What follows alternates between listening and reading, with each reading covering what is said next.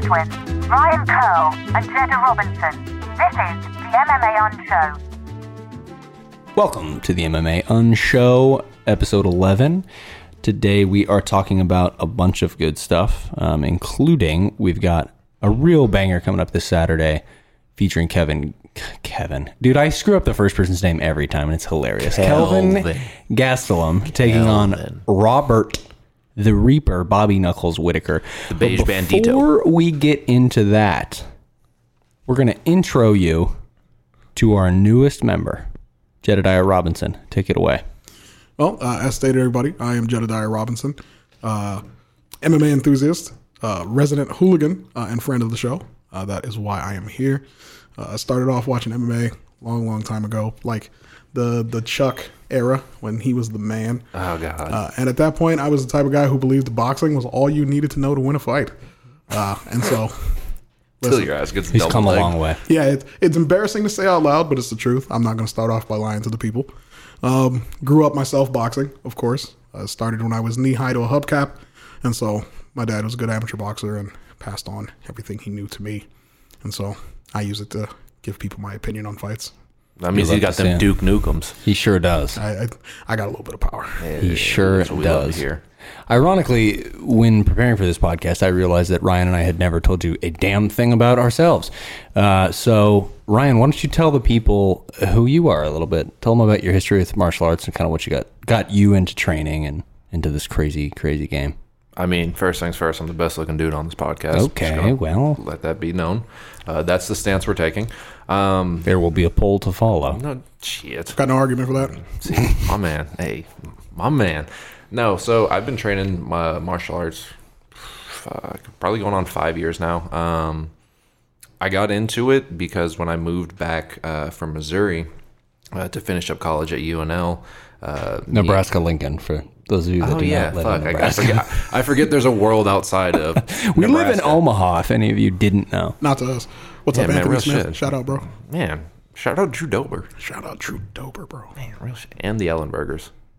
But, uh, so I got into M M A um, just as a way to get, like, in shape because uh, I was planning on walking on and playing football uh, at Nebraska. And then I started training, and I was like, yo, this is way fucking cooler than, like, putting on a helmet and bashing my head in. So I started punching enough, also yeah. safer. So I decided to start punching people in the head. You love to see it. Mm. Yeah, Ryan and I actually met training together uh, briefly. Cross training. I, I did more Muay Thai stuff. I've been training myself for, I don't know, six or seven years or something like that. Um, I, I did Muay Thai because I'm really bad at wrestling. Uh really bad. I'm not really shaped for wrestling, but I try my best. Uh, I do I do enjoy jiu-jitsu. Um, and Nick was yeah. fucking people up, too. Like, fucking people up. Yeah, I, no, no, no. He I, I was fucking people up. Thanks, man. he's, he's got the violence in his eyes. It's see. in me. It's in me. It is weird the first time that you get hit in the face and you realize, like, you don't hate it that much. And you're like, oh, this could be a like a problem moving forward. Dude, I will always say, I'm like well versed in my young twenty-four years. Like that feeling of like actually taking a fight uh, and like winning. Like, dude, there is like no drug, like no feeling that like yeah. ever comes close to like how fucking good it feels to like dribble some dude's head off the fucking ground. Like it, it there is nothing. And like I've tried to like substitute it because I'm like, damn, dude, you know, fighting obviously isn't the best thing for you, but it's like, dude, there's nothing that comes close. And so it's like M M A really is like the highest of highs and the lowest of lows because I've lost a fight too. Yeah. And it's like it, you really get to know yourself like participating yeah. in the sport because at the end of the day, you know, regardless of like team sports, if you lose, somebody else could have done something. But for M M A, it's solely dependent on the work you put in and only you know how mm. hard you went, you know, only yeah. you know how hard you took it. And so like it... And I, and I love that because it, it really comes down to who you are as a person and what you're willing to like sacrifice. I will say it was it was really cool, especially now in hindsight, now that we're closer, uh, reminiscing of watching you win the fight cool. at the arena and being right by the Cubs photographing it. For those of you who don't have any clue who I am, uh, I'm a photographer, and I was shooting uh, I was shooting that fight card, and so to see Ryan beat the shit out of that dude. And we were we were friends at that mm-hmm. point, but we weren't nearly as close as we Fuck, are now. We got way closer after. To watch you spike your mouthpiece. Chuck that bitch. Let's go. Literally. Ref pulls me off. I like grab my mouthpiece, fucking throw it, and it goes through like the actual cage, like towards the judges, and I never fucking found the mouthpiece. And so like for training on Monday, I had to go buy a new fucking mouthpiece. Mouthpiece worth is gone. It. Charge it to the game. Man, super real shit. Worth it. So before we get into U F C Vegas twenty-four, we're going to talk some current events. Kicking it off with what may be distracting some of you from U F C Vegas twenty-four, Ben Askren versus Jake Paul. We'll start it off with Jetta. What in the actual hell should we be even looking for in this? Man, so uh, I was one of the heathens uh, who thought that Jake Paul could get a squeaky fake win over Ben in a short fight. I thought he could start faster with his athleticism and his youth. And, you know, get some early rounds, and then Ben chases him around and beats him up, but doesn't knock him out. Then I heard that this fight is eight whole grown man rounds. That's a problem. Grown man. And there ain't no way. No. Ain't no way. Ain't no fucking way. I've been talking my shit, crusading for the funky Ben Askren. Me too, man. I never got off the ship. The funky one is going to get him, bro. I, I have officially changed my mind. I thought that Jake was going to be able to get like a cheesy win. There's no way. Not in eight rounds. Welcome to the curly-headed fuck side. Yeah, I'm down. Ryan, do you think he stops him? What yeah. do you, how does this go down? Dude, you know, honestly, so granted, I've watched Jake Paul hit mitts. I've seen him hit the bag. He looks like dog shit. Uh, even for a guy who's only trained three years, I... For the most part, I would expect better technique, especially I kind when of you agree. Have as much as like it's unlimited resources is yeah. what he has. And if he says like, "Oh, I've dedicated my life to this," like it, it looks sloppy. Like it yeah, doesn't I think he look should be good. Better. And even though he's training with like B J Flores is a very good coach, and they say, "Oh, well, he brings in pro fighters." I guarantee you, those pro fighters are being told, "Hey, probably just jab, take it easy. Don't actually give this kid work." Well, right. We're going to find out, yeah. right? And that's the most interesting thing about this is like, you know, do I think that Jake Paul has a chance to be like a champion? No. I mean, he Fuck he started no. entirely too late. But do I think that maybe he could turn this into a pro career because he's pretty athletic? He's a big kid. And again, like you said, unlimited resources. Maybe. Yeah. But we're going to fucking find out. But see, my question is for you, turning it into a pro career. Okay, is he actually going to fight real boxers or is he going to just do these... I mean, they're basically spectacles, right? Like, he's basically just going to fight, like, other famous people who aren't boxers.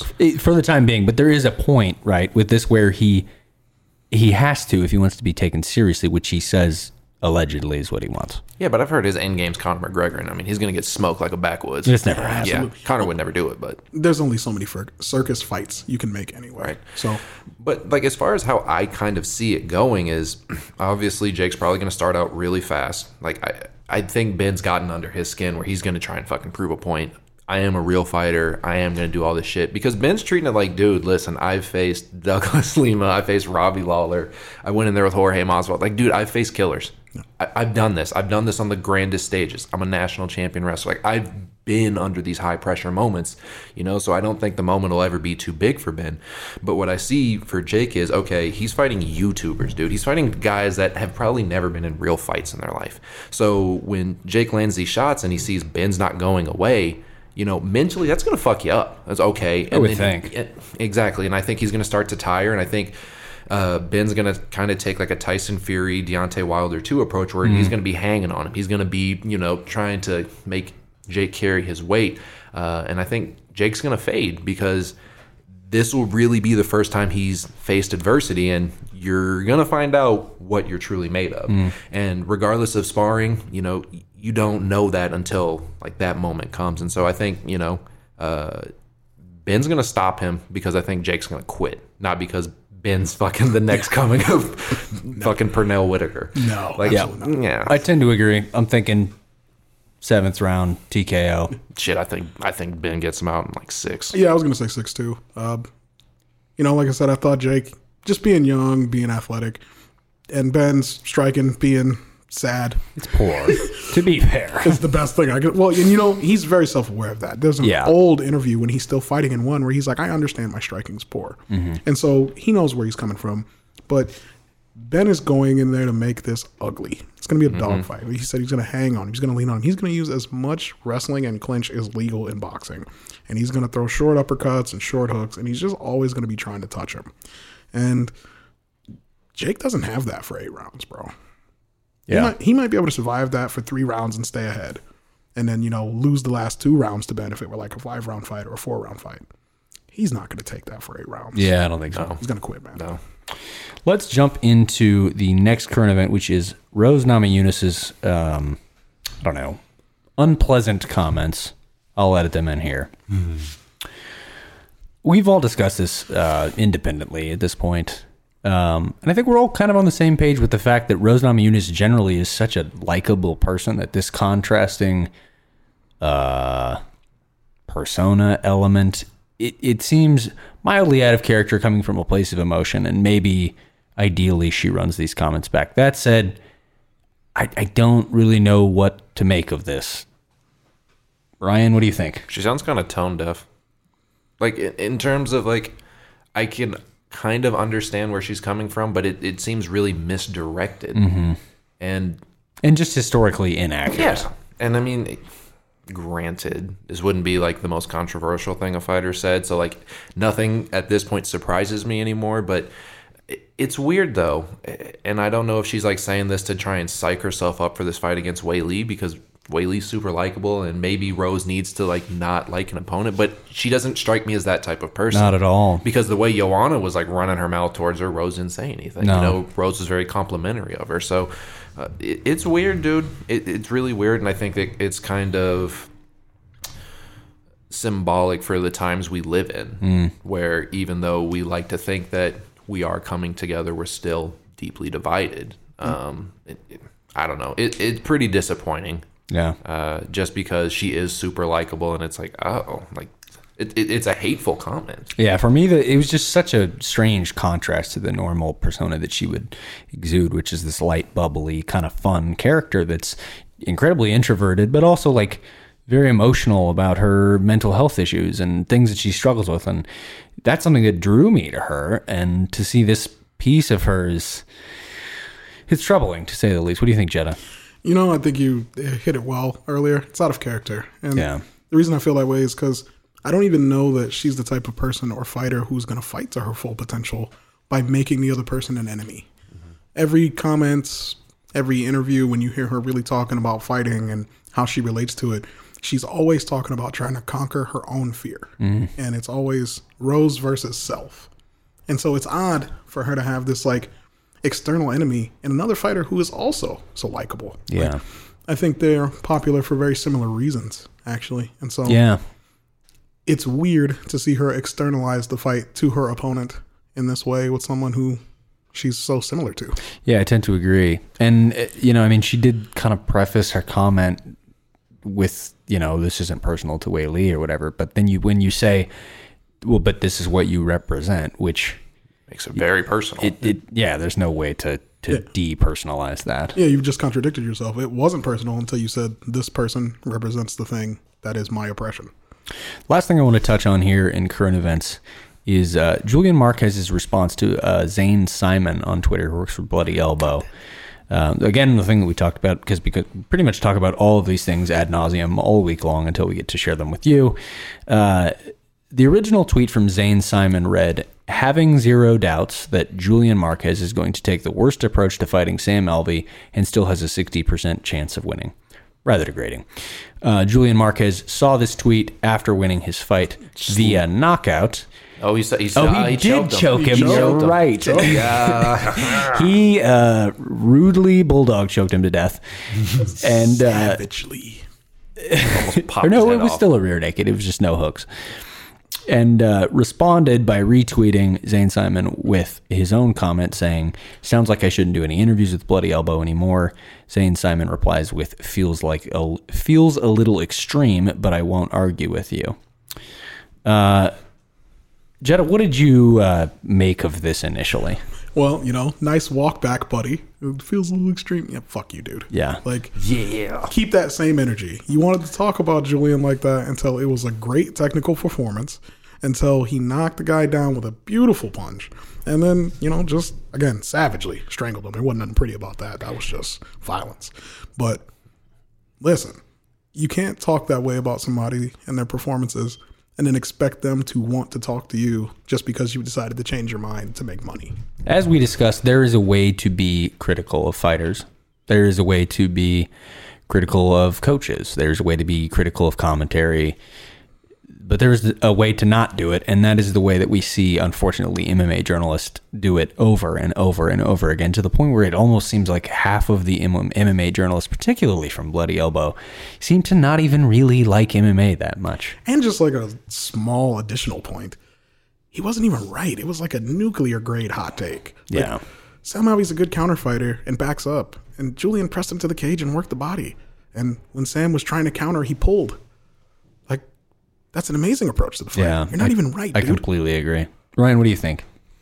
I mean, dude, this bothers me on, like, kind of a personal level. Yeah. I think, you know, having fought, like, fighters do sometimes have a, a sensitive ego in the fact that, you know, you put yourself out there to the world for judgment, and it, it it's their job. Like, it's their art. Like, they are performing art in there. And for someone like Zane Simon, who looks like he's never been in a fight at any point in his life, which, whatever, if that's not for you, fine. But for you to, like, say, it comes across as like, dude, you couldn't even be bothered to watch. Like, you, it sounded like you had something better to do, but for some reason you were forced to watch it. And, and that, like, disgusts me because, yeah. you know, the three of us, we love M M A. Like, I love this sport. And for somebody to just be like, oh, I can't really be bothered. No, I'm going to, like, discount this guy's performance. Oh, this dude's kind of like a bum. And, and that's, like, how I kind of read it. Like, oh, dude, you don't think very highly of Julian Marquez's skill. And it's like, he's going in there with other killers. Sam Alvey is no hoe. Like, exactly. It, it, just, it bothers me so much when people say these things, say these explosive things, and then when a fighter says, "Hey, listen, I'm I'm not gonna I'm not gonna fuck with you anymore." Like, no, like, I shouldn't have to put myself out there to talk to you. Like, I don't owe you anything. And then for Zane Simon to just tuck his tail between his legs, like, dude, that's coward shit to me. Mm-hmm. Like, and I can't respect that because mm-hmm. if you're gonna make those comments, I need you to stand on it. Yeah. At the end of the day, like, you said those things, you meant those things, and just because he said something to you, just because you got checked, okay, well, now I'm gonna cower. Like, I, I just, I just can't respect that as a man. It's classic bullying technique too, from from Zane Simon to to act like an ass and then walk it back in, like, a, a weird kind of passive aggressive, like, woo, woo, woo, woo, woo. It's just classic bullying behavior, and it's all too common in M M A journalism, particularly in this particular format of Twitter. And I, I don't exactly understand why. I don't want to psychoanalyze these people too much. We talked about it off air that maybe these are, maybe they fell into M M A because they couldn't cut it at writing for another sport, or, you know, there's a million possible alternatives or explanations for, for this type of behavior, but it's, it's entirely too common. And it, the thing that I think bothers me the most about it is that it hurts the sport deeply when it seems like the people that are supposed to be covering this thing have no respect. And and this is actually something you see in the wider sports journalism world, but they seem to have zero respect or, you know, for, for the honor and the, like, the legacy building that's happening every time that these guys step in the octagon. It's just, and, and gals step in the octagon. I mean, it's, it's, it's deeply disrespectful and deeply offensive. Well, and it's weak that, like, even when they're going to walk back their comments, there's no apology. No, there's no, no acknowledgement of Marquez's skill. There's no, like, go over of what the shot that created the knockout. You know, mm-hmm. whenever I see a knockout or a knockdown in any fight, the first thing I say to myself is, what created the shot? And there's mm. none of that. No, very rarely. I mean, there's the, the best, the Luke Thomases of the world. Luke, please, God, unblock me on Twitter. Luke. I have no idea boy. what I did. Love you, bro. Man, real shit. Hey, Luke like us. Hey, I can still follow him on the Unshow account, so it's all good. Uh, quick Don't plug. Don't make Luke block the Unshow account, dog. I swear to God, I never tweeted him. Real quick plug for one. We have another really fun one card coming up um, on T N T once again, on Wednesday again, I believe. So it'll be, it'll be one on T N T. Well, two. When this comes out, it will have been yesterday, so yeah. Maybe I could try to drop this early.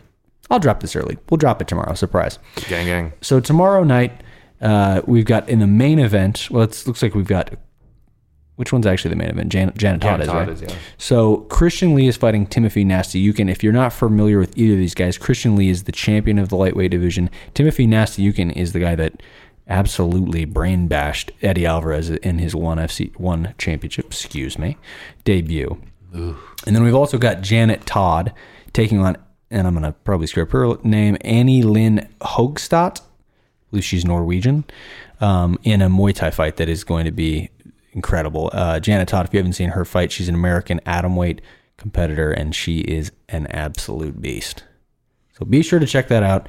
Um, now, quickly, before we get into this weekend's event, I do want to recap Vettori Holland. So we'll start with what was probably all three of our favorites fight, uh, Makdessi versus Bahamondes. Jetta, what in the actual hell did we see in that fight? That was wild. We saw everything you could want out of a striking matchup. Oh, we yeah. see a guy who's real sharp, pinging away, finding his range immediately, using it beautiful. We see the smaller guy trying to move his head, getting hit, and then eventually he finds the shot, right?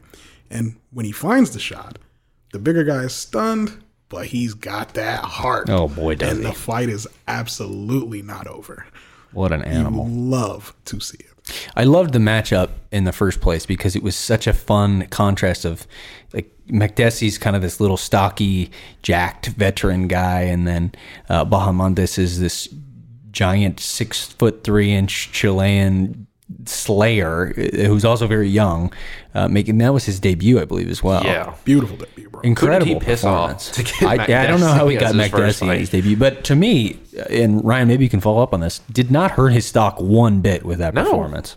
No, dude. I mean, I think John Makdessi is a he's kind of a hidden treasure for the most part. Like, I don't know if many fans like know who he is, but every time he fights, the dude scraps. Absolutely. Um, and when you have fights like that where you are able to show not only the technical skill but the heart, in my opinion, you lose no you lose no stock. It's your first fight, and it shows that you can go the distance with a grizzled veteran. Especially after almost getting stopped in the first round. Exactly, exactly. You know, he was able to maintain composure. Yeah, because, what, there's like two minutes left in the round? Like, there was some time where I was like, yeah. oh, shit. Like, I thought he was going to get him out of there. Yeah, dude. And so, you know, he was able to maintain composure, adjust, and gut it out. And for me, moving forward, I'm super excited. What I am kind of worried about, though, um, is that he did miss weight. And so, you know, I don't know if that's something. I think it was late notice. Yeah, yeah. It's okay, cool. So, I mean, he is giant for the weight class. Yeah. But, dude, that's fun. I mean, in my opinion, he's someone I'm really excited for in the future, especially to watch him grow, um, to see him add a few things where I thought he may be have missing or, you know, he just didn't show in his game. But,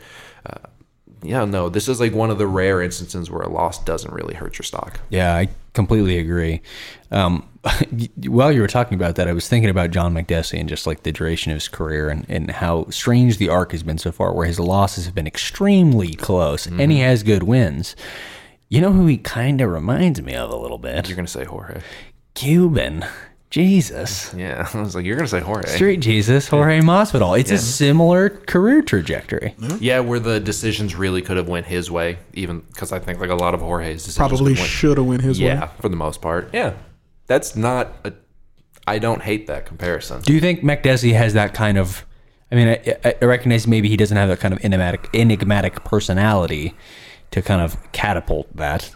Uh, but do you think he could string together a you know, a, a string of finishes or a, a couple big performances that could get him back into the mix at lightweight? Jed, what, what do you think? For sure. Uh, in fact, I would say that this fight is the first like stepping stone towards that. They book him another solid opponent, and he finishes that guy or has another fight this quality with him. Everyone's talking about John Makdessi. Yeah. I mean, it's just a great fight. And Ignacio, too. It's just, you guys said it already, but it's just not often where you lose and people are more impressed with you. Yeah. The only other one I can think of in like recent memory is Colby. Yeah. Where even if you don't like the dude, the dude can fight his ass off. Yeah. And it's just iron, iron balls. Exactly. One of the most impressive losses I've ever seen. Next up, we want to talk about Mackenzie Dern and her performance. My girl. My goodness. What a buzzsaw victory. Ryan, talk us through that. Dude, she looked fantastic. Um, the one thing that I... that like really surprised me um, was just how aggressive she was coming out. Uh, normally, Mackenzie's super game, Mackenzie's super tough, Mackenzie's super durable, but it honestly just seemed like she was like, "Dude, fuck this! I don't get paid by the minute for this fight, so we're getting we're getting Nina's ass out of here."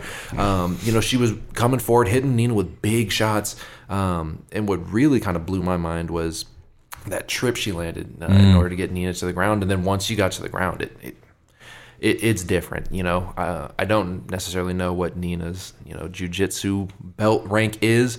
Uh, She's certainly not known for her. Grappling. Yeah, I mean, even if she was a black belt, not all black belts are created the same. And Mackenzie's like one of those special ones where it's like, dude, it's just a matter of fucking time.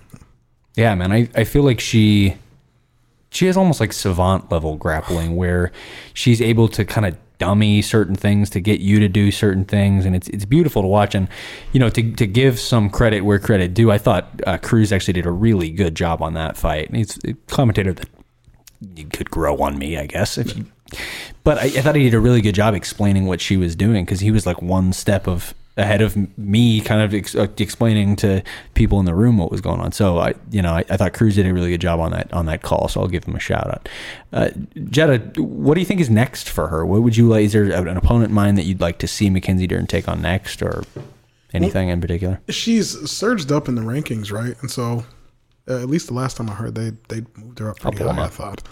And so, you know, I'm interested in them testing her with somebody, because I mean, Nina was up pretty high. Nina was fifth. So uh, I'm interested in seeing them test her with somebody who's really good. Give yeah. me a name. I'll pull up the rankings. Give there's, me a second. Nah, there's one name I'm hoping you're saying. There's one, huh? I hope you're thinking what I'm thinking. Mm, I don't know, man. Oh, Jetta, come on. Okay, so she's fifth right now. I'll just, let me give you the top ten. Okay.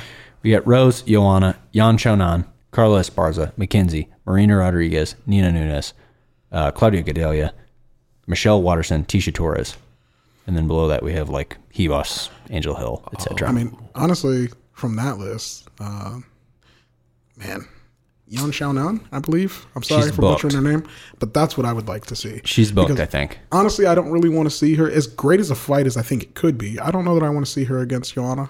I think. Uh, no, not yet. I, th- I think we see big jiu-jitsu. She'd get her ass kicked by quick. Joanna. I, mm, I don't. I don't know about all. I don't know. Y'all got ridiculous takedown defense. It is yeah, hard to get a takedown. I, that's that's exactly what I mean. But like Mackenzie's Mackenzie, dog. She's it, she's an octopus.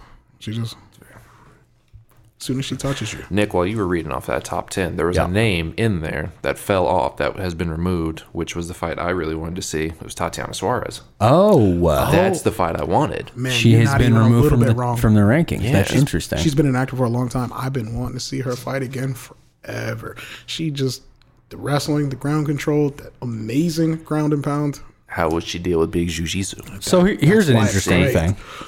Yan Xiaonan is fighting Carla Esparza. Both of them are ranked three and four, two spots ahead of her. Probably the most logical move is Mackenzie Dern fights the winner of that fight. She'd probably fight the loser. Maybe. To be yeah, honest. winner or the loser. Well, she's on a winning streak, yeah, because, so she should get the winner. Right. Well, I'm trying to think, though, because... Okay, it probably depends on how the fight goes. Because, well, the way I'm looking at it, okay, if... Uh, Weili beats Rose, she would probably fight the winner uh, of Yan Xiaonan. I think if you, Weili beats Rose, she's fighting Valentina for sure. I, I think so, too. Then fuck it, yeah. Fuck it, give her the winner, then. I, I love that fight as well. Yeah.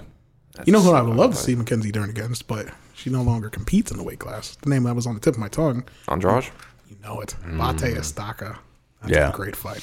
Stylistically, that's... There's a lot of heart in that fight, sir. There's fire. a lot of heart. A lot of heart. That's, that's Not bloody, no head movement, but there's day. a lot of heart. Let's jump into the main event.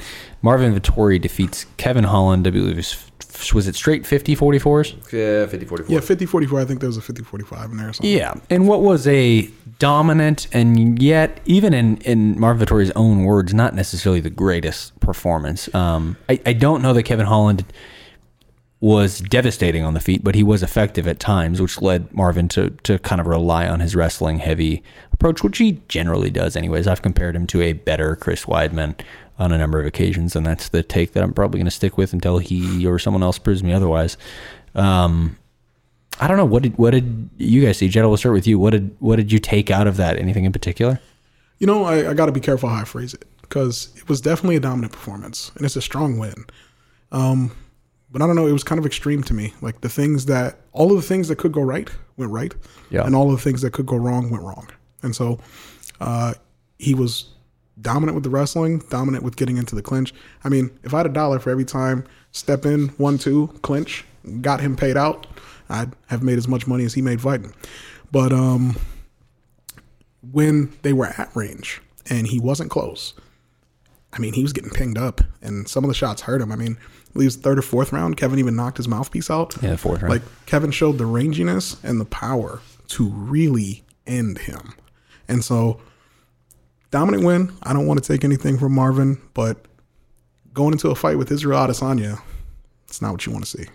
No, and, and I know a lot, a lot of people like to bring up the fact that they fought already, and, and Marvin did have some success. And we discussed this a little bit already because we, I think you also went back and rewatched that fight just because it had become such a thing that people were talking about. And that fight was not nearly as close. No, I don't understand as people's revisionist history uh, is is making it out to be. I thought it was basically that fight only, rather than him taking him down, he pretty much just laid against him on the cage, which is, again, that's a I, I'm not taking anything away from Marvin or the way that he chooses to fight. That's fine. Um, but then it, in the inverse, he actually got hit a lot more in that fight, and hence why he lost. But, you know, he did he did almost nothing to win that fight, which doesn't give me a whole lot of hope for him in a rematch. Um, Ryan, what do you what is next for, for Marvin Vettori? What do you think is next for Kevin Holland? Like, what, what do you take out of that? Um, I mean, I think first I'm going to address Kevin Holland, uh, because I actually came away a little bit more impressed with him in this fight. In, in a weird way. Than Marvin, yeah, because, I mean, it, he actually showed a lot more fight this time. Uh, it kind of just seemed like with the Derek Brunson thing, he was just super reserved to Derek Brunson just laying his big, heavy self on him for five rounds and just beating on him. Yeah. Um, so it looked like Kevin was actually taking this more seriously. Um, so I think, for me, I came away more impressed with his performance. Um I don't know, man. I think it kind of comes down to whether Kevin moves down to welterweight or if yeah. he decides that he wants to make one eighty-five his permanent home. Yeah. Um, if he wants to move down to welterweight, I, I think there's a lot of fun matchups you can make for him. Um, but if he if he's going to stay up at middleweight, he's going to have to bulk up. You know, he's going to have to work on his wrestling uh, b- because there's the, it's not like he's lacking wholesale. Um, but he he needs there's there's there's small technical uh, adjustments that he yeah. needs to make uh, that would tremendously help him out. So I'd like to see him take some time off, man. I, yeah. I really would. Uh, I know that's not his thing because he's kind of become like a modern day like Cowboy Cerrone where he's fighting all the time and mm-hmm. it's super cool. And I know the U F C loves it because it's like, well, shit, if we're in a pinch, we're gonna call Kevin Holland. Um, but I just think for his career arc, um, even though he. Being a champion may not be the ultimate end goal for him. I'm not saying it is. I'm not saying it isn't. Uh, but I just think longevity and for the ability to make the most money, you're going to want to win fights. Yeah. Um, so I'd like to see him take some time off, get in the gym, heal up, uh, and then see him back, you know, later in the year. Yeah. Um, Sometimes when fighters are on losing streaks, it's difficult to pinpoint exactly what they're doing wrong. Um, this is not that instance. It's very clear what Kevin Holland does well, and he does it really well, and he does it in a in a unique, incredibly compelling way, um, which is going to make him super marketable forever, and it's going to make him a person that people are going to tune in to watch fight for the duration of his, his U- UFC career. He's still a pretty young dude. I think he's maybe thirty. twenty-eight, twenty-nine? Yeah, he might even yeah, still be in his twenties. Yeah. Um, so that is great for Kevin, and like you said, I, I think him taking some time off, maybe spending some time with D C like he was talking about doing. I think that would be wonderful if he went down to A K A and cross-trained a little bit with some of those dudes. Cause no, he just needs to move to Dagestan. Fuck that. Well, you know, he needs to get a little bit of that Muay Thai out of him. He's got too much anytime, anybody, anywhere yeah. in him. And, Damn. you know, short notice fights, everybody loves a guy who will save a card. Everybody loves a guy who will step up and fight. But, you know, ain't the best career move to take mm-hmm. a matchup against somebody who is the exact same style yeah. that you just lost to. Yeah. Especially when like a blueprint like that has been laid out. Because even if guys aren't fantastic wrestlers, because obviously, you know, Derek Brunson is a superior wrestler to Marvin Vettori, but in some ways, Marvin ooh. does stuff against the cage that is pretty special. We'll put a pin in that because that's like one of the fights for Marvin I actually want to see a lot. Him and I, Derek? Yeah, him and Derek Brunson, or uh, him and Jared Cannonier. I'm super high on that. I'm well, let's let's talk about Cannonier. that. So he's moved up to three in the rankings, which all of us found somewhat perplexing. Yeah, as further than I thought he'd go. Well, he, I, I don't really know how you beat the same guy that another guy just beat, and Two you weeks go ago. and you're behind him before that, and then you go ahead. I mean, to me, logic says that doesn't make any sense. So what I'm guessing is happening here is the U F C is saying, we're going to promote this guy. This is a guy that we want to give a title shot if we possibly can. So I guess maybe Jetta, that's that's probably my next question. Is is that what's next for Marvin Vettori? Is he getting a shot at Israel Adesanya? Probably. Uh, I mean, it depends on uh, this uh, Bobby Knuckles fight we got yeah. coming up. Because uh, I think the reason Vittori's getting pushed is he's got the best story to go against Israel next. Because if you look at the top five, top seven guys, it's hard to pick a name Izzy hasn't already beaten. Exactly. And so at this point, it's who's the most compelling rematch. Yep. And Marvin is among them. I think Bobby Knuckles with a strong performance or even a finish uh, wins that argument. And a lot of it probably depends on timing, right? And like how this this fight goes. Because if, there, if we have a war Saturday, which is borderline likely, uh, Beige Bandit special, one of those two guys, whoever wins that is likely gonna get the next title shot, if not Vettori. But if both of them are laid up for six months, eight months, ten months, Adesanya's an active guy. He's going to fight someone. Oh. It makes you think Vittori's probably going to get it. Fuck it, I'm gonna come out and say it because I'm, I, I, I can't hold back on this. Marvin did what he had to do to get the win, but that performance to me doesn't necessarily warrant a title shot. You know, I agree with that, but the fact that they put him ahead of Derek Brunson says they want him to get the title shot long before Derek Brunson, and they're not going to match him up with Derek Brunson because he's behind him now. No. Uh, you know, and I because of that, I kind of love a title eliminator between yeah. him and Robert Whittaker. Me too. But, I think that'd be awesome. But, but, on, beat shit up. Don't get there yet, bro. I haven't even started. But I don't think Robert should have to take a title eliminator. No. Yeah. I think if Robert wins another fight, he's in there. Yeah, I agree. Because uh, he's beat Darren Till, he's beat Jared Cannonier. This is fight number three. How much more does he got to prove? He's a former champion. He went to fucking murderers' row. And he yeah, stopped exactly. Cannonier. Yeah, are we going to no, make him do a second murderers' row? Oh, no, he row? didn't stop him. He head no, kicked he him, and then he, stopped he got close to survived. And he like, broke right. his arm, too. Yeah. Oh, yeah. Yep. And so, whooping his ass. Um, it's not fair to Whittaker to have no. to take a title eliminator, but I do like that fight. Um, what makes more sense is if Gastelum wins, sorry, Ryan, Him, have, him having to do a title eliminator with Marvin Vettori makes yes. all the sense in the world. I agree. But, you know, and I'm going to come out and say it. What about my guy? Well, not my guy. The wine man. What about Paulo Costa? Marvin Vettori, Paulo Costa is a title eliminator. It's an amazing fight. Yeah, one hundred percent. But he moved him ahead of him. But only Paulo Costa. No, Paulo's number two. Yeah, bullshit. Hold on. He Hold better on. not be. He ain't drink Hold that much phone. wine. Man, I've got fuck? it pulled up. Hold on. Come Man, on now. Off the Pino like that, you crazy. Oh, nope. He's still number two. I said, okay. that, not a dumb, fight. So actually, done my man the eraser like that. That's a new variable. I love that fight a lot. I really like Shit. that as fight. Hey, that, that fight as well. I'll put because, a stimmy on Paulo. Because here's the thing, Marvin, I stand there with Paulo, bro. The no. hooks to the body, no, sir. And we get to see how big is Eraser's jiu-jitsu because it's supposed to be big. It's supposed to be big. Yeah. And so if he gets taken down, we get to see it. And so I love Damn. that fight. Plus, Plus Marvin right gets into hit that. a lot, too. Like, he gets hit clean. Yep. So does Paulo, to be fair. Yeah, oh, oh yeah, so does Paulo.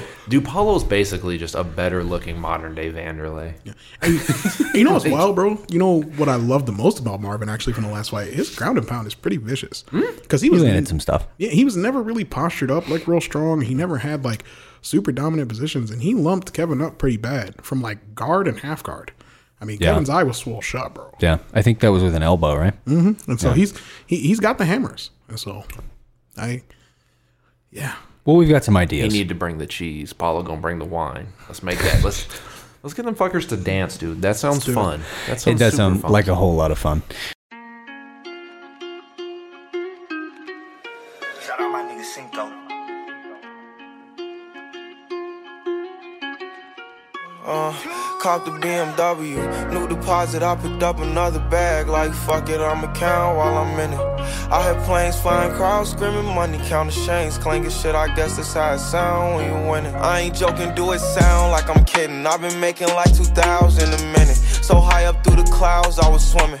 I'm probably gonna drown when I'm in it. I bet she gonna get loud when I'm in it. And we might have a child. I don't love a hoe after we fuck, she can't get near me. Only bitch I give a conversation to a Siri. My pants are married. Yes, I'm doing it clearly. I'm the chosen one, see my potential, so they fear me. Lately I've been praying, God, I wonder, can you hear me? Thinking about the old me, I swear I miss you dearly. Stay down till you come up, I've been sticking to that theory. Every day a battle, I'm exhausted and I'm weary. Make sure I smile in public when alone, my eyes teary. I fought through it all, but that shit hurt me severely. I've been getting high to hide behind my insecurities. Taking different pills, but I know it ain't uh, Cop the B M W, new deposit, I picked up another bag. Like fuck it, I'ma count while I'm in it. I hear planes flying, crowds screaming, money counting, chains clanking, shit, I guess that's how it sound when you win it. I ain't joking, do it sound like I'm kidding. I've been making like two thousand a minute. So high up through the clouds, I was swimming. I'm probably gon' drown when I'm in it. I bet she gon' get loud when I'm in it. And we might have they a child when I'm rebirth. Never put out a weak verse. Homicides when we lurk. I'm stuck till my feet hurt. When putting them streets first, white tees turn burgundy t-shirts. Looking for some real, he stuck in a deep search. Anxiety killing me, I just wanna leave Earth. When they ask if I'm okay, it just make everything seem worse. Trying to explain your feelings sound like something you rehearse. Stab me in my back with a clean smirk. Looking so deep into your eyes, I can read your thoughts. So shut the fuck up, I mean, please don't talk. I done been through too much and I don't need another loss. Put that on every war scar for every battle I'll fight. B M W, new deposit, I picked up another bag. Like fuck it, I'ma count while I'm in it. I hear planes flying, crowds screaming, money counting, chains clanking, shit, I guess that's how it sound when you win it. I ain't joking, do it sound like I'm kidding. I've been making like two thousand a minute. So high up through the clouds, I was swimming. I'm probably gon' drown when I'm in it. I bet she gon' get loud when I'm in it. And we might have a child when I'm finished. When I'm finished, when I'm finished.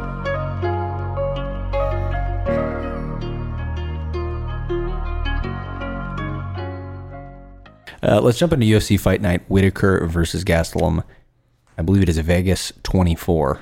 The the numbers are so arbitrary at this point. It's a hard time. It's it's hard. To, the only Vegas. reason I even remember is from the hashtags on Twitter. So I just remember the fighter names, Doc. They're fighting in the Apex. It is in the Apex. uh, the the featured prelim for us.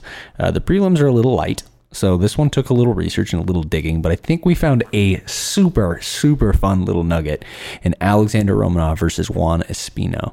So Alexander Romanov, if you're not familiar, thirteen and zero, whole bunch of subs. I'll pull that up. Juan Espino, eleven and one, whole bunch of subs. Both of them have a bunch of really weird subs as well. Uh, Jetta, talk us through this one.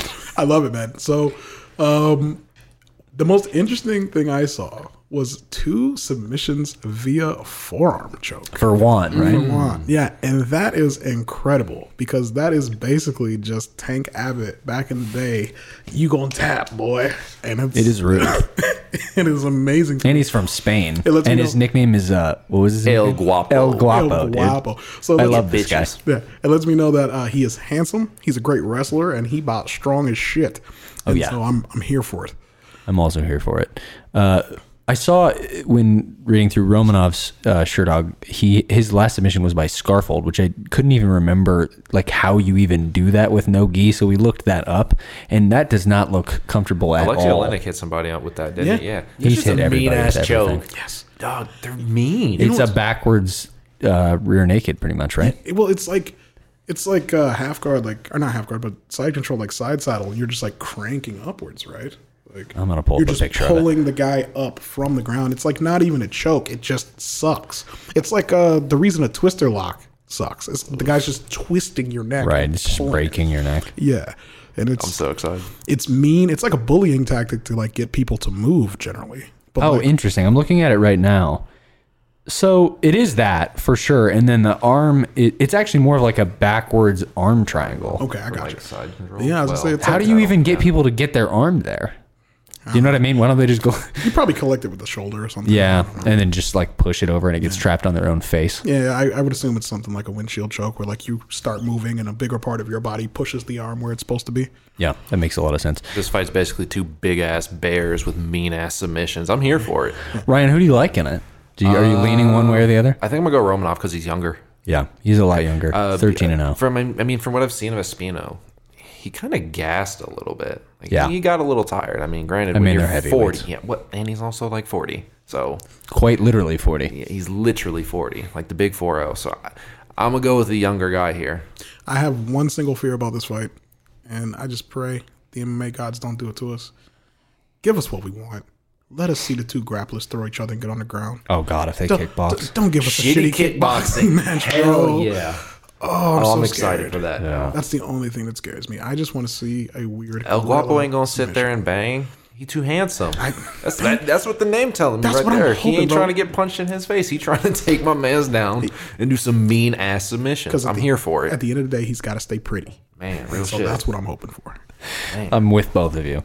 Uh, before we jump into the main card, we're gonna give you three bets that we, I would say, we feel more comfortable, more confident about them this week than last week. And actually, last week we were kind of on fire. Made you fucker some money. I think we were three for three. The bets were a little bit of a struggle this week, though. Oof, it, it was a, it was a it was a challenge. We um, but I think we've got some value here. Yeah, so yeah, for sure.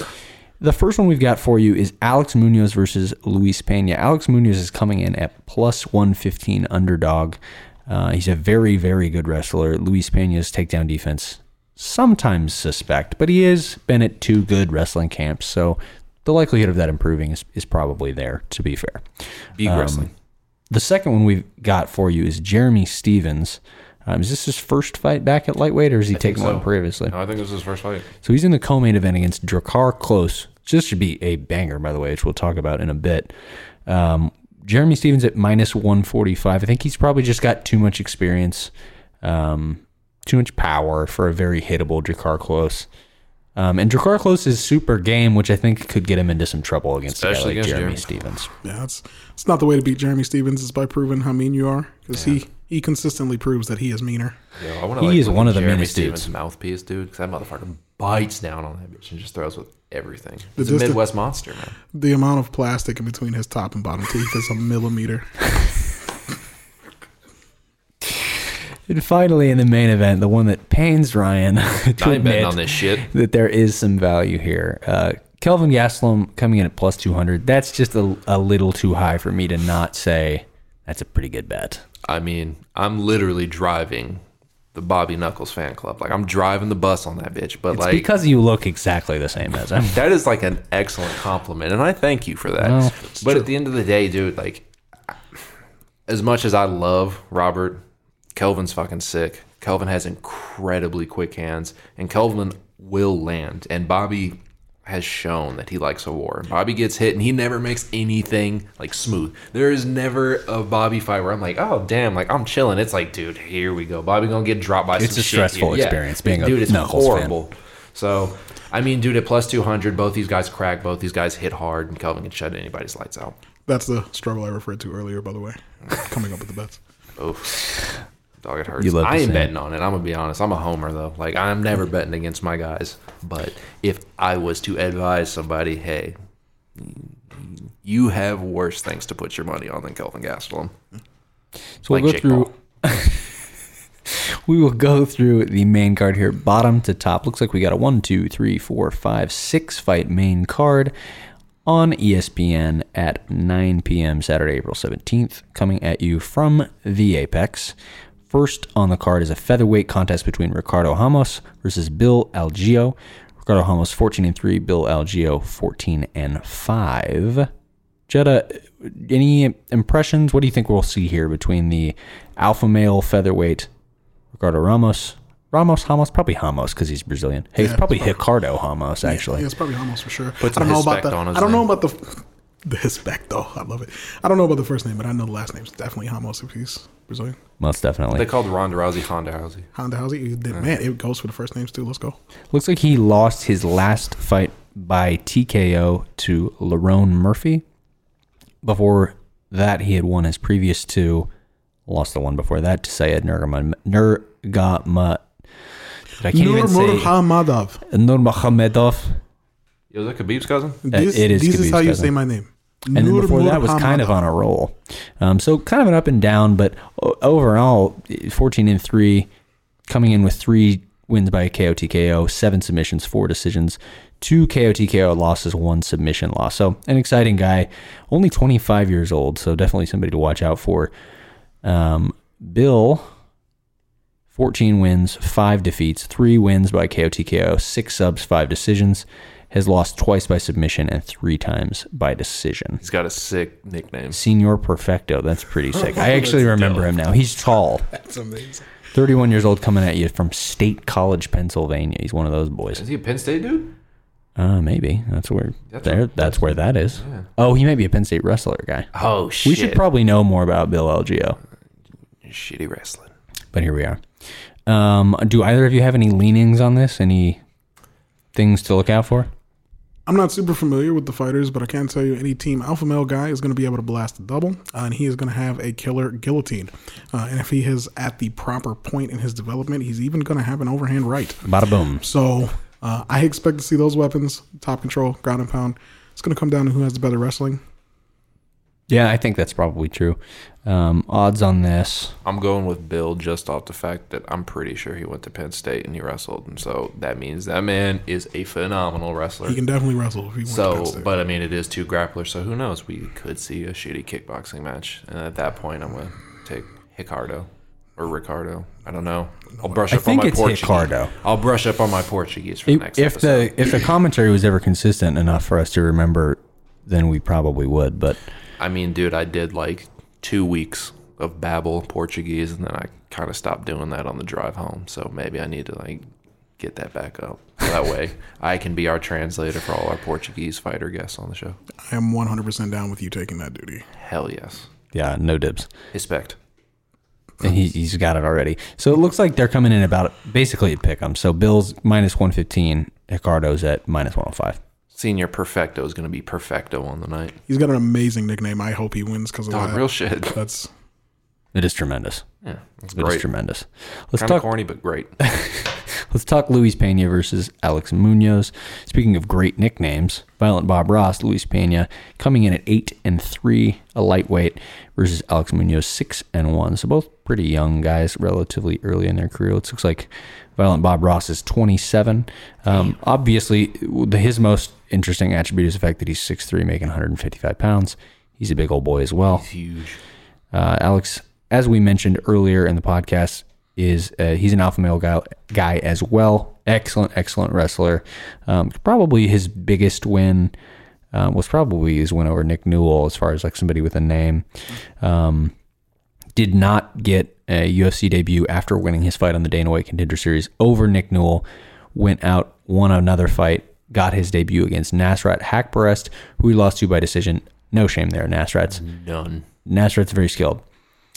What do you guys think we'll see here? I know we, we kind of tipped the uh, the Alex Munoz win via wrestling ground and pound. Um, is that pretty much what you're both anticipating seeing here? Or does, does Bob Ross have some smoke? Bob Ross is going to paint up. Violent little ass whooping. Uh, no, dude, even though we just told him to bet on Alex Munoz, the one thing, and I'm always going to be transparent, that kind of gives me a little pause is that Nasrat doesn't really have great takedown defense. Mm. Like, he's not a very good grappler. Like, his grappling, he's good at is, getting up. Yeah. So, like, that that that's very interesting. Um, I don't know, though, man. Like, Luis Peña has shown that he will, if he gets taken down, he will just sit there and just kind of accept positions. So, um, well, he does have four subs. So it, I think he's a guy, especially with his length, that's that will look oh, for dude. subs off his yeah, back, but sure. maybe to his own detriment. Yeah. yeah. So, I mean, I, I'm probably going to take Alex Munoz in this. Uh, I hate picking against Violent Bob Ross because I think he's super sick, but, I mean, he's going to have to show me something that I haven't seen from him thus far. What do you think, Jetta? Uh, you know, I'm just hoping for the show me, as you said. Uh, maybe we've got a, a Francis Ngannou coming at us, and he's really worked on the wrestling, developed it. A D C C Luis Peña. There it is. There it is. He's gotten to the point where he can keep the fight where he wants it to be. Yeah. Because even if he's not going to aggressively wrestle, not being on your back against a guy who is looking to control, looking to ground and pound, looking to choke you is always the best thing you can do. Just make him tired. Don't let them get you down when they're fresh, because then they're just going to beat you up. Yeah. And I, what I remember from the Nick Newell fight wasn't overly impressive, I guess, from Alex Munoz. I mean, it was a lot of ground. It was, it was a, it was an alpha male approach. You know, it was a lot of takedowns and a lot of ground and pound, a lot of positional control, which definitely works against Bob Ross. But I don't remember being particularly impressed by uh, Munoz on the feet. I don't think he, he looked like a an, an overly complex striker, which maybe that's okay. Maybe you keep it simple if, if your skill set is a little more limited, whereas Bob Ross will throw a lot at you. Mm-hmm. Um, so, yeah, I think probably what you guys are saying is, is the tail of this fight. If they can keep it on the feet, I probably like Peña. If he can't keep it on the feet, I think it's probably Munoz's fight all day. If anything, if someone's going to finish the fight, it's Peña, is, is my yeah. guess. If the fight does not get finished, then Team Alpha Male will take another G N P win. So maybe a possible hedge there. We haven't looked at prop odds at all, but you might be able to hedge maybe Peña by submission or Peña by stoppage with an Alex Munoz uh, decision, or just generally picking Alex Munoz. Mm-hmm.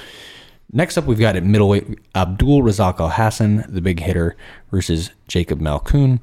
Um, Abdul Razak Al Hassan, I don't know why that name is so difficult for me to say, but it is, is coming in at ten and three. Uh, Jacob Malkoun just at four and one, um, mostly known probably for being a, a training partner of Robert Whittaker, and therefore has kind of gotten a, maybe a little bit more of a push because of that. And as we're all aware, it's a Whittaker card, so he is also on the card. Um, Abdul Razak Al Hassan, all ten wins by way of K O. So we kind of know what he's coming in here to do. Bro, uh, thanks. That said, did lose his last two fights, lost to Munir Lazez by decision. I believe that's his only decision. No, he has two decision loss. One, and his last fight, uh, thirty-second K O loss to uh, Kalen Williams. Chaos. I like calling him Kalen. That's weird. Right. Oh, well, I guess that's... Chaos isn't his government name. It's funny to me that he's got like, such a new age name. Kalen, Jaden, Braden. I like it. It's it's cute. Uh, Jacob Mamba Malkoun coming in at four and one. Hell yeah. He lost his last fight, which was his U F C debut, to Phil Hawes, and also very similarly lost in under thirty seconds. Um, I don't know that we really got anything out of that fight. Did you guys glean anything about Jacob Malkoun? Do do we think that a guy that came into the U F C at just four and zero was maybe ill prepared to be there, or do we think maybe he's got a chance here? Um, dude, I don't know. That's that's really kind of troubling. He had only had four fights, and then he already gets that. And I'm not trying to like say that oh he doesn't deserve to be in the promotion, because hell, dude, he lost in eighteen seconds. Phil, sure. I remember rewatching that fight. Phil Hawes came forward and was just swinging. I mean, he caught him, clipped him, and finished him. But and Phil Hawes can knock out anybody on planet Earth. That motherfucker hits so hard. Um, I don't know, man. That that's really interesting to see five fights, and he's already like he's already in. Uh, The U F C, and stylistically this is another dude who's going to come forward swinging, so you know I mean hopefully he's made the proper adjustments, um but damn, the U F C isn't doing this dude any favors. No no I'm going to say that he's in the U F C for a reason. Four fights is not that many, um but they had to seen something they really liked a lot. Yeah, otherwise I tend to agree there. um and so and there are other guys who've had pretty nice career trajectories with very few fights outside the U F C, and it should be noted only twenty-five years old. Yeah, and so, I mean, at the end of the day, the guy got hit by a hitter. So yeah. The worst happens to you yeah. when you get hit by a hitter. And unfortunately, he is in the same position, because Al Hassan is going to be looking to do the exact same thing. And he has the power. Yeah. So hopefully uh, he just got caught cold, or he just wasn't ready for the shot. Hopefully he is capable of defending himself against an opponent who is aggressive. Because if you can throw some kicks, if you can... throw something back at Al Hassan, you can make him wait, you can make him tentative. We've seen that in his fights. But if you let him lead, you let him be the bully, oof, he can hurt anybody in that division very bad, very fast. Very true. Uh, the odds would tend to agree with our assessment of this, I would say. Uh, Al Hassan coming in at minus three hundred, Malkoun coming in at plus two thirty-five. Next up on the card, we have Andrei Arlovski. Oh, Andrei Arlovski is back. The ageless wonder. Taking on Chase Sherman, the Vanilla Gorilla. Hell yeah. Always a fun time. Ryan, what do you expect to see from this? We've seen some interesting things from Andre lately. A little uh, more conservative game planning, I guess you could say. You know what's crazy? Um, I've noticed this too with like the aging older legends of the sport. I don't know if it's that they don't have faith in their chin as much, but you've started to see a super conservative approach, because uh, that's kind of how Alistair Overeem was starting to fight, where like yeah. he wouldn't put himself in these bad positions. Um, and Andrei Arlovski's starting to do the same thing, where he's going to like jab, throw a one-two, try and clinch up, you know, try and make it as safe as humanly possible for him. Uh, the issue is, is that Chase Sherman's going to come forward swinging. So you're either going to see Andrei get clipped early, get put away, or uh, I could see Andrei keeping this, keeping himself safe at a distance, clinching up when he needs to. If he gets hurt, he's going to clinch up. He's going to try and just weather the storm and try and grind out a decision. Yeah, I tend to agree. Uh, Arlovski coming in off a loss to Tom Aspinall. Not a lot of shame there. That guy's three and oh in the U F C and has looked very, very good. Mm-hmm. Uh, Chase Sherman, on the other hand, was away from the promotion for a while. Came back beautifully against uh, Isaac Villanueva, winning by T K O with punches and elbows. Looked like a totally different fighter in mm-hmm. a lot of respects. Uh, Jetta, what do you expect to see from Chase Sherman? Well, you know, I just want to see... I want to see if he can press the action and make Andrei do more than be all the way out or all the way in. Yeah.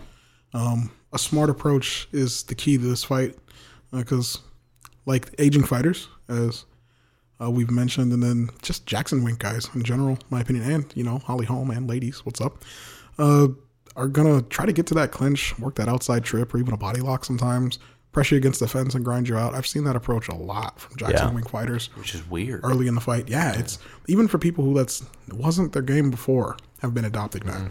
And we've seen it from Andrei. And so can Chase deal with that? Because Andrei's got the striking acumen to like make it rough to not be in the wrong spot. Mm-hmm. And so to me, it's about patience. It's about making sure you enter correctly and just not letting Andrei be all the way in or all the way out. Make him fight in that middle range. That's yeah. That's where you can touch him. That's where you can hurt him. That's where you can win the fight. Yeah, I like that a lot. Chase Sherman is also a big-time, like, momentum guy. Mm-hmm. You know, if, if the fight is going his way, if he's front-running in the fight, he is a problem. He is a handful. He's tough to deal with. If he struggles, has a little bit of adversity earlier, we've seen him not necessarily wilt, but have struggles. He's better being a hammer than a nail. Yeah, I tend to agree. The odds are interesting here. They've shifted a little bit since the last time we looked. Chase Sherman is an underdog now at plus one fifteen. Andrei Arlovski at minus one forty. Maybe some value there on Chase Sherman. Mm. God, there's also a little bit of value on Andrei, too. Yeah. That's I mean, a tough fight, man. I think those odds are pretty reasonable. I mean, I would call this one almost to pick him, personally. Like, yeah. Andrei just has all the tools, man. He can definitely win this fight, and he can finish this fight as well. I don't know that he'll take the risks to do that, but this it's not like Andrei just can't win this fight. Like, he's yeah. just going to, you know, get run over. Yeah, and before losing to Aspinall, had been on a two-fight win streak versus Felipe Lenz and Tanner Bozier, who are formidable opponents. Yeah. Good. Probably about the same level as yeah. what he's going to see from Chase. So, and, you know, like I said, we saw that all the way in, all the way out, using the jab, circling, getting to the body lock, the outside trip. I mean, Andrei can do that again, and it wins fights. Undoubtedly. Co-main event, we've got a lightweight fight. Jeremy Stevens coming in twenty-eight and eighteen now. Man, he has been in the U F C for a hot minute. Forever. Long time. Taking on relative newcomer, but still veteran, Drakkar Klose, eleven two and one. What do you guys expect to see in this one besides probable fireworks? Jetta, why don't you start? Uh, not going to be no outside trips, that's for sure. Not a one. Uh, so, man, these guys are bangers, but I... I see Jeremy taking control of this fight if it stays in the center of the octagon. I Drakkar has to move. Drakkar has to stick. That's been shown to be what's effective against Jeremy, and you can't overextend, which is the most important thing. Because, I mean, Josh Emmett, right, was in the driver's seat against Jeremy. Got cracked one time. Fight's over. Um, Duho Choi, not in the driver's mm. seat. That fight was more competitive, but Duho was doing good. Man, I missed that dude. Got cracked one. Man, what's up with Duho Choi? Does he have to do his like military I think he's service? Doing his military thing. Ah, well, Korean Superboy, we will rate your return, homie. Move so much. We we want you back so bad. I just want all Korean battle. Yeah, real zombie shit. So bad. That's such an absolute war. Dude. And so, uh, who was it that he hit with that flying knee when he was just all bloodied up? Jeremy Stevens is screaming like a maniac after landing this knee. Oh, uh, well, I'll find it. He's God, like pressed against terrifying. The cage. Bro. And so, like, he's he's got that. I think it was Duho Choi. No, it wasn't Choi. Choi, he uh, hit with a punch, and then and the then he got knocked out. Meanest elbow I've ever seen. Well, okay, not the meanest, but high up there. Oh, it's Dennis Bermudez. Dennis Bermudez. The meanest elbow I've ever seen is John Jones against Brandon Vera back in the day. Oh God, you, the sound! What a throwback! It sounded like a baseball bat hitting a chicken bone. It was brutal. It's so specific and yet so accurate. Now I'm like, I have questions. Yeah, it was. Ugh. We're going to record uh, the sound of a baseball bat hitting a chicken bone for the intro of the podcast. Yeah, that should be the jump sound for the podcast. So, um, Jeremy Stevens, uh, and on a bit of a skid, to be fair, but fighting absolute murderers row, uh, losing via T K O to Jose Aldo, uh, lost a decision to Zabit, lost a decision to Yair Rodriguez, and then was hellbowed by Calvin Kattar into oh the ether. So kind of a back against the wall situation, but in a way, a different way, but a way, you could sort of say the same for Drakkar Klose, who was knocked out pretty brutally by Beneil Dariush in his last fight after kind of picking up some momentum with good wins against Christos Giagos, Bobby Green, Lando Venata. So I guess maybe the next place we go to is what do you expect to see from Drakkar Klose if he's able to win this fight? Do you guys see his trajectory rising to the point where he's getting maybe another ranked opponent? What do you think? I think that's tough to see, though. I, it, it's tough, dude, because while Jeremy still has a name, it's at one fifty-five. He has lost four fights in a row. Yeah, dude, and also one fifty-five is such a fucking sh- like it's the wolf's den, dude. Yeah. So like a ranked opponent is, oh god, you're probably what fighting Drew Dober, like fifteen, yeah, fourteen, fifteen, like I. It would have to be a phenomenal performance. Um, depending how he looked, you could do like him versus uh, Fiziev.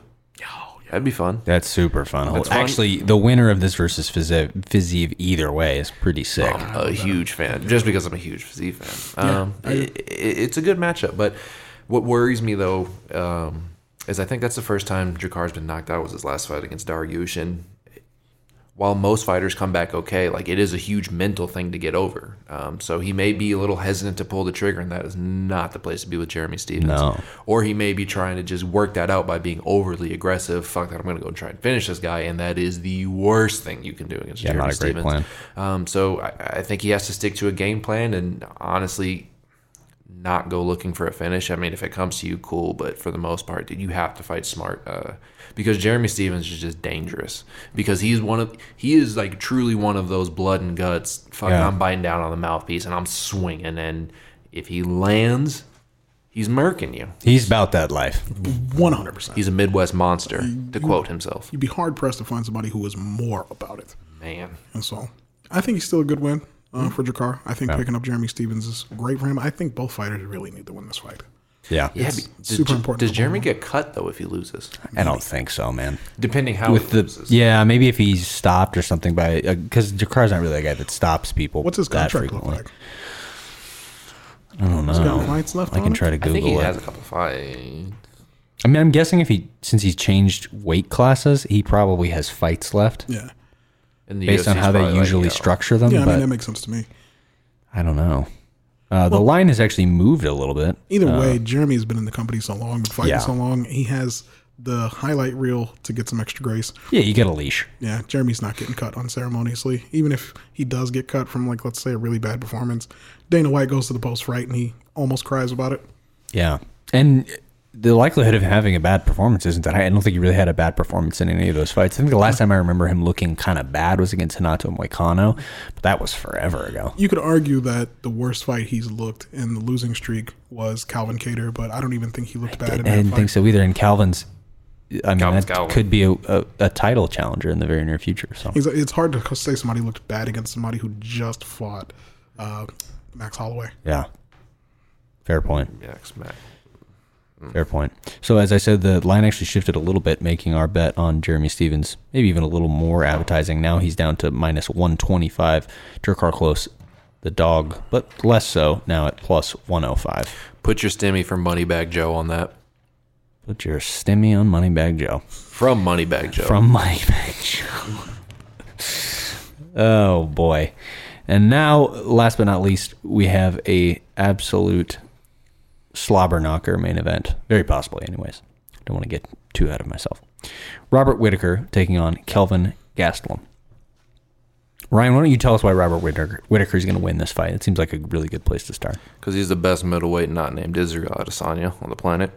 No, dude, I mean, I think um, obviously Robert's already prepared for Kelvin before, so I imagine it's kind of, hey, we're still going to stick to the same game plan, just sharpen some things up. Um, he's already faced a couple of southpaws recently, so, you know, he's used to that style. Um, and, and plus, he's just looked fantastic ever since uh, his loss to Izzy. And I think a lot of that has to come back to Robert being, like, to openly speaking about how he kind of just felt burnt out before the Izzy fight and, yeah. and how he's kind of just fell back in love with the sport. And I think that makes a huge difference on your performances.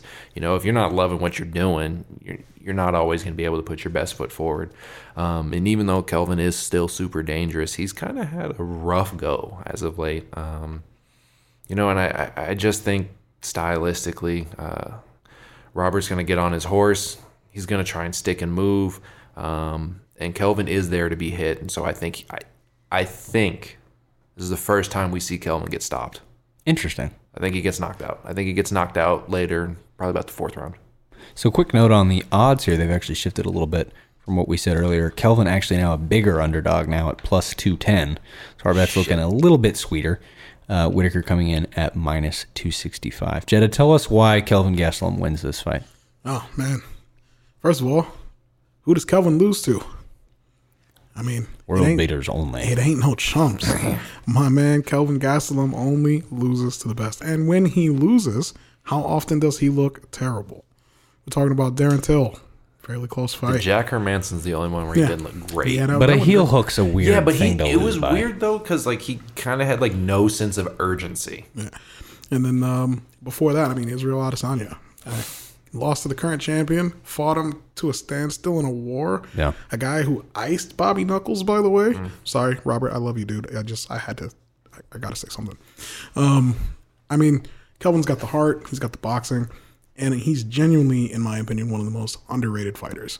I think he's a guy who's only taken really tough losses, and a couple fights go his way, and he's either a champion or fighting for the belt. Mm-hmm. And so a guy with that type of experience, with that type of ability, it's going to be a tough fight. Mm. He's got the boxing, the speed to show. I mean, if he can hit Israel Adesanya for four or five rounds, who can he not? Nobody's hit? Lumped up Izzy the way he did. Nobody. Not even close. It's it's it's crazy that it's one of the best performances of his career because it's yeah. a loss. But it's it's an incredible performance, both then and now with the benefit of the future and mm-hmm. hindsight. It's like more impressive. Yeah. And so this is a tough fight for Robert. He's got mm-hmm. all the tools, uh, but so does Kelvin. I mean, this is it's going to be a banger. Everyone's expecting a war for a reason. Bobby Knuckles got no quit in him. Kelvin got that Mexican heart. Everybody's going to get exactly what they want to see. Kelvin's got a chin from, made of fucking granite, too. He really does. Yes, sir. These odds are horrible, to be, like, really They're honest confusing. With you. Yeah, like, it's... It, It's not great, like, because this fight is super close. And I, I guess I can understand, well, Kelvin just won his last one, and he lost three before that, but... Hell, he lost a split decision to Till, and he got heel hooked by Jack Hermanson, and Jack Hermanson's a fucking wizard on the ground. Like, it, it, those are elite guys. Mm-hmm. Um, well, just take a second and think about that. Kelvin's got them three losses. He's still fighting Robert Whittaker. That's how good them losses are. Yep. And one hundred percent. and and because Paulo Costa pulled out, too. Well, let's, yeah. Let's that, not forget that. That, too. But listen, wine does what it does. That's true. So let's say Whittaker wins. Naturally, he's getting the title shot. In that... Come to get that timeline. What would you like to see for Kelvin Gastelum next? Takes the L. Huh? And again, it, I realize it depends a little bit on how that L goes, because this could be a war and he could be out for a while. He's ranked what, eighth? Yeah. Let's say you got to give a you got to give a prospect a shot at Kelvin at this point, right? Like, I'm interested to see what you say here. I'll pull up the rankings because I have two separate scenarios. Take us through it. Okay, fuck it, cool. Uh, you got Chris Weidman and Uriah Hall fighting. I think if Uriah Hall wins, you give Kelvin him. Okay. I mean, you could run back the Uriah, or you could run back the Kelvin Chris Weidman. Please, that's, God. Yeah, no. I was like, I'm not interested at all. Uh, and then you have Edmund fighting Jack Hermanson. If Edmund wins, Kelvin Gastelum. Kelvin and Edmund could be a banger. Yeah. yeah. As long as Edmund shores up his cardio, because he's not. Dude, I and granted, Kelvin's been in a lot of wars, so maybe his chin, like, at some point it is going to go, but I don't see it happening, like, in the near yeah. like future. Like, you're not going to put him out in one round. Well, like, the Edmund fight I like a lot too, but, like, I don't know if I'm that concerned about his cardio, because who's not tired after Derek Brunson smashes you for two rounds? Like, I mean, They should have stopped it at the bell in the second, in my opinion. Yeah, bad cornering and reffing. He was done, bro. So the fact that he went out for another round, clearly badly hurt, gets taken down, gets smashed up again. Uh, you could be right, but I'm not worried about his cardio after that fight. I, I think getting smashed hurts. Yeah, fair point. Very true. I, I don't really know what's next for Kelvin either, and, and like I said earlier, I think it, it it is probably largely dictated on how this fight goes. Um, there's a number of names that are kind of interesting, um, but yeah, it's just hard to say. What name sticks exactly. out to you though? I mean, I think him and Till would be really fun, and I think fought. It would be a good... Oh, yeah, they're right. That fight sucked. They did. That fight did suck. But if he... Lo- so we're talking if Kelvin loses? Yeah, yeah, yeah. We're still on if Kelvin Him loses. versus Brad Tavares would be a fucking banger. Be a banger. I mess with Because that. Kelvin would probably be ranked... He's, if he's, what, like eight now? He'd probably be like eleven, twelve. When did Sean Strickland move to middleweight? This is news to me. Uh, he's me, bro. Not only is he a middleweight, he's ranked. What the hell? Oh. Interesting. Yeah, you know, I guess I'm just puzzled because Kelvin's in a really bad spot if he loses this fight. Really bad. It's hard to find him a compelling matchup at this point. He's fought twice at middle. Wow, I fully missed that. Yeah, dude, see, that that's where it's truly, if he wins... Fantastic. You're right yeah. back in the title contention. Yeah, the world opens up if he wins. But if you lose, it's... Well, let's talk about that then. So let's say Kelvin wins. Let's start with what, what you do for Kelvin next. Cannonier. There's a lot of options there. Cannonier is definitely one that definitely stands out. Exactly. Brunson probably stands out a little bit as well. I want Cannonier versus Kelvin. That I want him fighting a, dudes that are going to come and just bang. That's For the visual aspect of it, Kelvin Gastelum and Paulo Costa would be pretty interesting. Well, listen, yeah, listen. Body of the year versus yeah. dad body of the year. Exactly. I feel like it goes without saying that everyone would like to see Paulo Costa against anybody. Everyone. Dude, here's the thing. I'm going to come on and say this. I think Kelvin would fuck Paulo up. Really? Yes. So I think Kelvin touches Paulo up. I don't know that. Sleeps him. I don't, I don't know about all that, bro. Paulo tough. Yeah, Paulo tough. Bisping was tough, too. Got his shit dribbled, dude. I'm telling you. Not, okay. Paulo can be hit, though, dude. Like, that's the thing. Like, yeah. Paulo can be hit cleanly. Yeah, by Yoel Romero. Uriah Hall going. dropped him with the jab. Mm. Yeah. Yeah. yeah. But he smashed him, though. Yeah. And he got that dub. Say what you will about it. He did enough to at least. He did get the dub, dude. But I think. Say a win was reasonable. Dude, I think Kelvin sleeps him. He can. He definitely Kelvin can. I'm, I'm not about to slander Kelvin at all, but uh, I, I like Paulo Costa a lot. I think the only time he's actually looked bad was against Israel. I think everybody else basically caught the hands and uh, got erased. He so. lost to Yoel, by the way. He did. He did lose to Yoel. Okay, cool. You heard it here first. We can, we can all still be friends, then. Yeah, right, yeah, cool. Absolutely. The other name in the mix is obviously Marvin Vettori, but I don't really see Vettori taking that fight given his new rankings bump, no. so that's probably You know what I really hope doesn't happen is that Vettori just says, fuck this, I'm sitting out until I get my title shot. I hope he doesn't take that. He approach. won't He won't get a title shot if he does yeah. that. Guess what? That's the exact timeline we live in.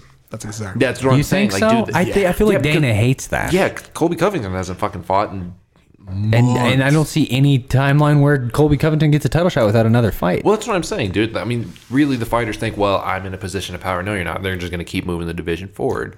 But, like, I... I hate when fighters do that, but I can see Marvin Vettori taking that approach, and I hope he doesn't. Yeah. Like, I think, okay, if he comes out and he came out and said, he's like, oh, you know, I wasn't really happy with my performance. Dude, get the fucking taste out of your mouth then. Go beat another dude, cement that you are the number one contender. Go fight Izzy again. Well, and my thing is, you don't have the right to sit out except for in two scenarios. This is my boxing bias. I told you I grew up watching boxing and boxing. Um, number one contender, interim champion. Those are the only guys that get to say, I'm not taking another fight. Yeah. If you're not the number one contender, you're not the interim champ, fight again. Marvin's number three, win streak, looking dominant. But you're not number one, dog. Right. You ain't got that I C gold, mm, fight again. Particularly in a weight class where the number one contender, Robert Whittaker, continues to just fight people. And is mad active. Killers. Yeah. In their tough fights, going through, I mean, I've already said it before off the show, but I'll say it on air. Robert Whittaker has one of the most, if not the most, impressive title run ever. He fought a murderous row to get to the middleweight belt. Find me somebody who had a harder way through. Find me a guy who has finished Jacare mm. and beaten Yoel Romero twice. Yeah. Beat Derek Brunson when these Pretty guys bananas. were terrifying yeah. at middleweight. Robert Whittaker moved up from one seventy, undersized, and beat all of them. It looked good. And he's doing it again. He's going through the murderer's row a second time. He's special, man. And and I, I don't think he gets the appreciation that he truly deserves. Like, yeah. I think that's like, he's fair. Special. Like, I mean, granted, like, you have Izzy, who's like a fucking unicorn. Yeah. But it's like, dude, you look at Robert Whittaker's hit list, and it's like, fuck. Yeah, look at that man's resume. The narrative between the two of them I find unbelievably fascinating. Like, they're such different but equally likable characters and in totally unique way. It's it's such a fun story that will one day be made into a, hopefully like a really cool movie, because it's two two of the greatest champions in U F C history in the same in the in the same weight class at the same time at relatively the same age. I mean, it's I, I, it's you. I, they literally make movies about these things. If you direct it and film it, can I play Bobby Knuckles? Oh, yeah. Fuck, dude. Yes. So uh, let's talk about the sad timeline where Robert Whittaker, at least sad for Ryan, where Robert Whittaker oh, does not get tears. It done. What do we see for Whittaker? Like, what more does he have to do? How old is he? Like twenty-nine? Yeah, he's he's young. So that is a sad timeline because it's he's w- young, but he's like a different kind of young. He's got miles. He on is him. A grizzled. He's twenty-nine. Like Jose Aldo young, mm. right? Like he's miles, thirty. Yeah. Miles, miles. But um, fifty minutes with y'all will do that to you. Fuck. I'll age anybody. Uh, but uh, he's got compelling fights still, at least because he's shown himself to be so active, and he's yeah. still beating these guys. Mm-hmm. Uh, I mean. I don't hate him versus Marvin Vettori. No. Does Vettori get Bobby to the ground? How many takedowns do you all have? I think that's a tough One. I think that's a tough takedown for Marvin. Yeah. I think that's hard to finish. And I think it's good for Marvin because that's about as close as you get to cementing that you're the number one contender. Yeah. It's hard to argue that Marvin has to do something else. The only problem with that is then I, I would have no idea who Israel would then fight. Let's say, let's let's say Whittaker does lose, and then they would want to make him and Vettori. I mean, I, I, I'm looking through this list here, and I'm like, dude, there is not a see. See what I'm thinking here, and this is my Sean Shelby hat. Let's go. If Kelvin wins, you could do him versus Cannonier, okay. and that would be the number one contender, I think, because he hasn't fought Cannonier. Oh, Vettori would lose his mind. Who gives a shit? I don't. I don't really give a fuck. I, I really don't. To be really honest, like. Marvin hasn't had a truly, like, damn, like, this dude is a fucking no, I agree. Champion. Yeah, I like, agree. Dude, and, and, oh, well, like, tough shit. Uh, he Izzy has always said that Cannonier was the dark horse of the division, and that's a fight he's interested in. Yeah. Kelvin gave him the hardest fight he's had in M M A. That's the number one contender. Like, that, like that, the, that's you can make I would a case for it, yeah. for sure. Well, I mean, honestly, that's why I want Marvin versus uh, Cannonier. Like, I, I want to see that right now. Yeah. That is that is the fight Oof. That he needs. That is the fight that cements him and says, I have an equal challenge to this title as Robert Whittaker. Unless Bobby goes out there and does some special shit. Then the Bobby special. Yeah, then it's it's Bobby all day.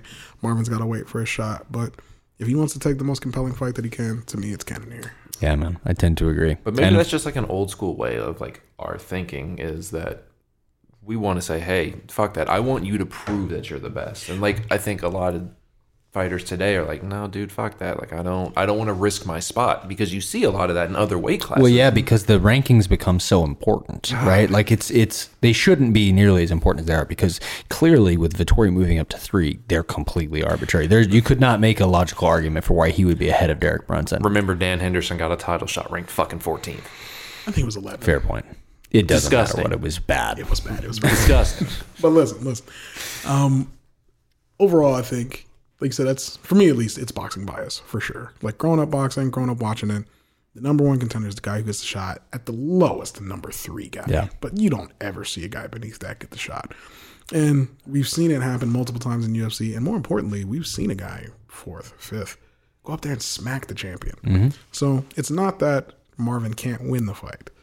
Um, Any guy in the top five, well, you could even argue in the top ten, especially if we're talking about lightweight, mm-hmm. could beat the current champ. Um, but, I mean, it's resumes, dog. At the highest level, you can't just talk about it. You got to be about it. Facts. All facts. Mm.